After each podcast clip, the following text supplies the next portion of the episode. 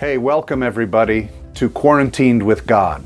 We're going to look through scriptures to see all the places God had quarantined people to be with Him and apart from the world, so that we can grow through this experience that we're all in. Where do you start? At the beginning. In the book of Genesis, we see the first quarantine with God.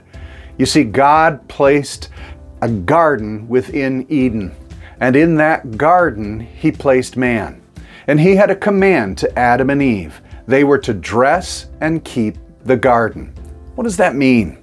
To dress the garden means to cultivate it, to learn how it grew, how to nourish it, and how to uh, enjoy the life that God had given them. Secondly, they were to keep the garden. That means to protect it from anything that could come in and rob or kill the life that God had purposed for them. So, what are we to do in quarantine? We're to dress the garden, cultivate what God has nurtured in us in life. Secondly, protect and guard it. Don't let anything come in to rob you with your relationship with God.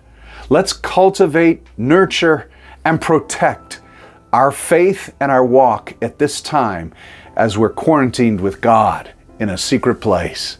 I hope this helps you to grow in Jesus. Please keep watch and nourish what God has given you. God bless.